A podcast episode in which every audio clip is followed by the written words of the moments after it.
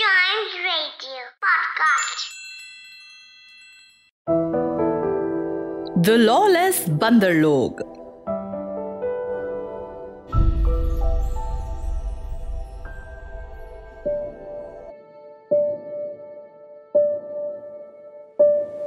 After the sudden commotion of sticks and nuts being thrown upon them, the next thing Mowgli remembered was feeling hands on his legs and arms. Hard, strong, little hands, and then a swash of branches in his face.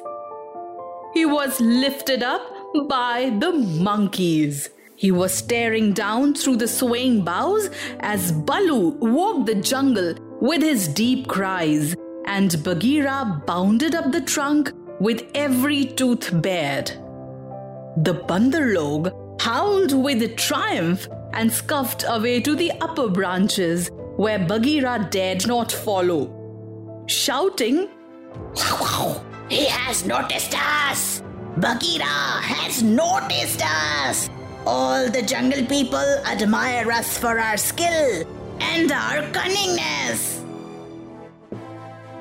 Then they began their fight, and the flight of the Bandarlog through tree land is one of the things nobody can describe.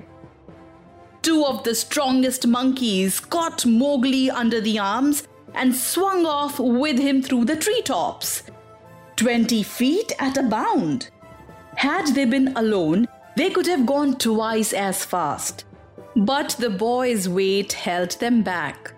Sick and giddy as Mowgli was, he could not help enjoying the wild rush.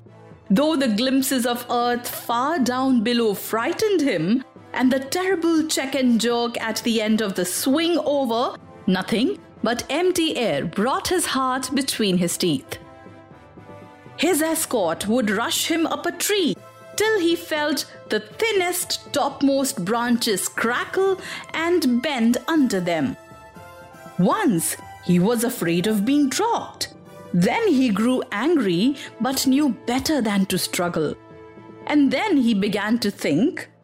The first thing was to send back word to Baloo and Bagheera, for at the pace the monkeys were going, he knew his friends would be left far behind. It was useless to look down, for he could only see the top sides of the branches.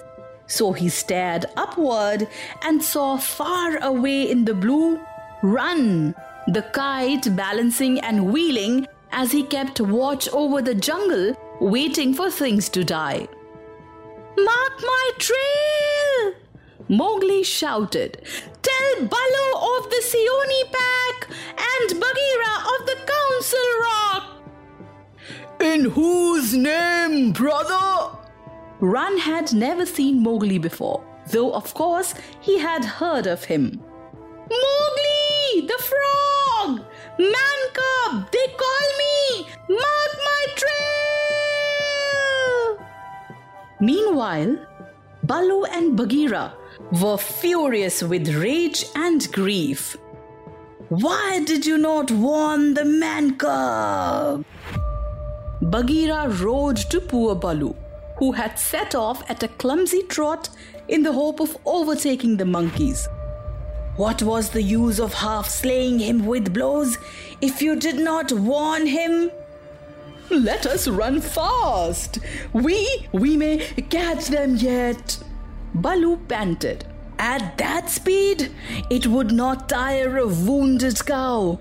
Teacher of the law, cub beater, a mile of that rolling to and fro would burst you open. Sit still and think. Make a plan. This is no time for chasing. They may drop him if we follow too close.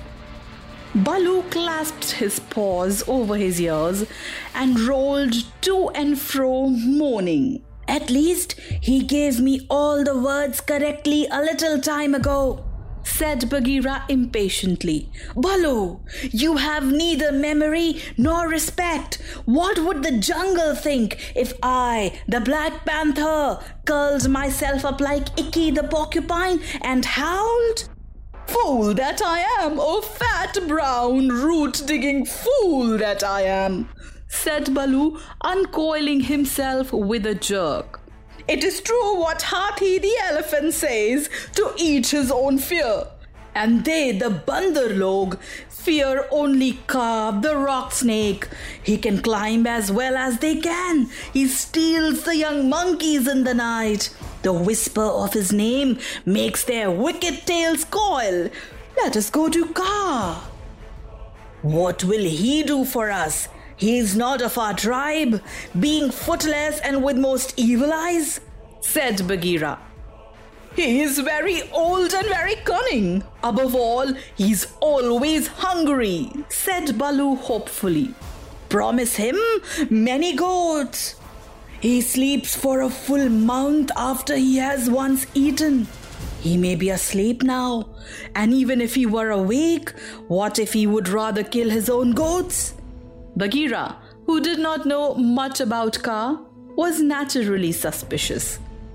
They went to find him nevertheless, and found him stretched out on a warm ledge in the afternoon sun, admiring his beautiful new coat, for he had been in retirement for the last ten days, changing his skin, and now he was very splendid.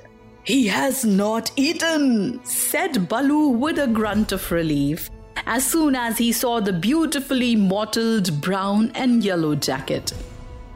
Be careful, Bagheera. He's always a little blind after he has changed his skin and very quick to strike.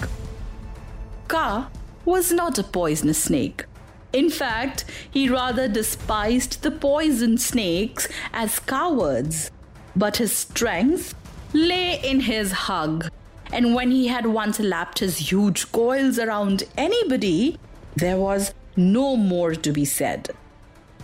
Good hunting! cried Baloo, sitting up on his haunches. Hiss! Good hunting for us all, He answered.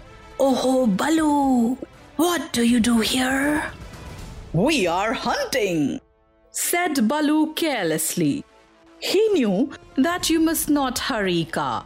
He is too big, Give me permission to come with you. said Kaa. A blow more or less is nothing to you, Bagheera or Baloo. But I, I have to wait and wait for days in a wood path and climb half a night on the mere chance of a young ape.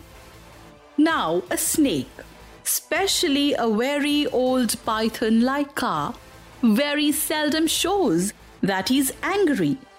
But Baloo and Bagheera could see the big swallowing muscles on either side of Kaa's throat ripple and bulge.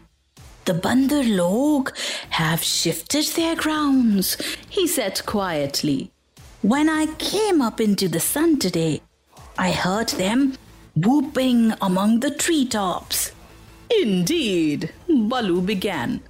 I am no more than the old and sometimes very foolish teacher of the law to the Seeonee wolf cubs. And Bagheera here?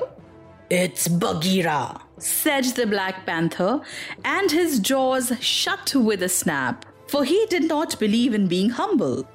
The trouble is this, Kaa. Those nut stealers and pickers of palm leaves have stolen away our man cub, of whom you have heard perhaps. But it is true, he is such a man cub as never was, said Baloo. The best and wisest and boldest of man cubs, my own pupil, who shall make the name of Baloo famous, and besides, I, we love him, Kaa. Said Kaa, weaving his head to and fro. I have also known what love is. There are tales I could tell. These monkeys, if they fear me alone, they have good reason. Said Kaa. Chattering, foolish, vain, vain, foolish, and chattering are the monkeys. But a man thing in their hands is no good luck. They grew tired of the nuts they pick and throw them down. They carry a branch half a day, meaning to do great things with it. And then they snap it in two. That man thing is not to be envied. They called me also Yellowfish, was it not? Baloo wanted to know about the habitat of the Bandarlog. The jungle alone knows toward the sunset, I believe, said Baloo. We had thought that you would know, Kaa. I? How? I take them when they come in my way. But I do not hunt the Bandarlog, or frogs, or green scum on the water hole for that matter. Up, up, up, up! Hello, hello, hello, look up! Baloo of the Seeonee wolf pack!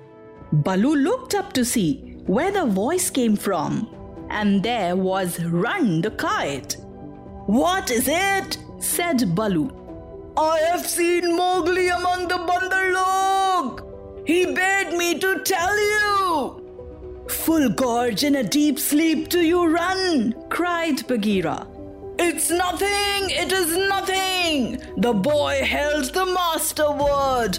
I could have done no less. And Rann circled up again to his roost. He has not forgotten to use his tongue, said Baloo with a chuckle of pride. To think of one so young remembering the master word for the birds too, while he was being pulled across trees. He was most firmly driven into him, said Bagheera. But I'm proud of him. And now we must go to the Cold Lairs. They all knew where that place was, but few of the jungle people ever went there because what they called the Cold Lairs was an old deserted city. It is half a night's journey at full speed, said Bagheera, and Baloo looked very serious.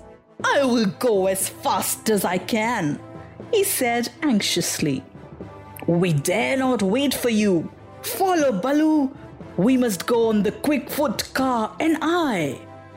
His feet or no feet, I can keep abreast for all your four, Kaa said shortly. By the broken log that freed me, said Bagheera, when twilight had fallen. You are no slow goer. I am hungry, said Kaa. Besides, they called me Speckled Frog.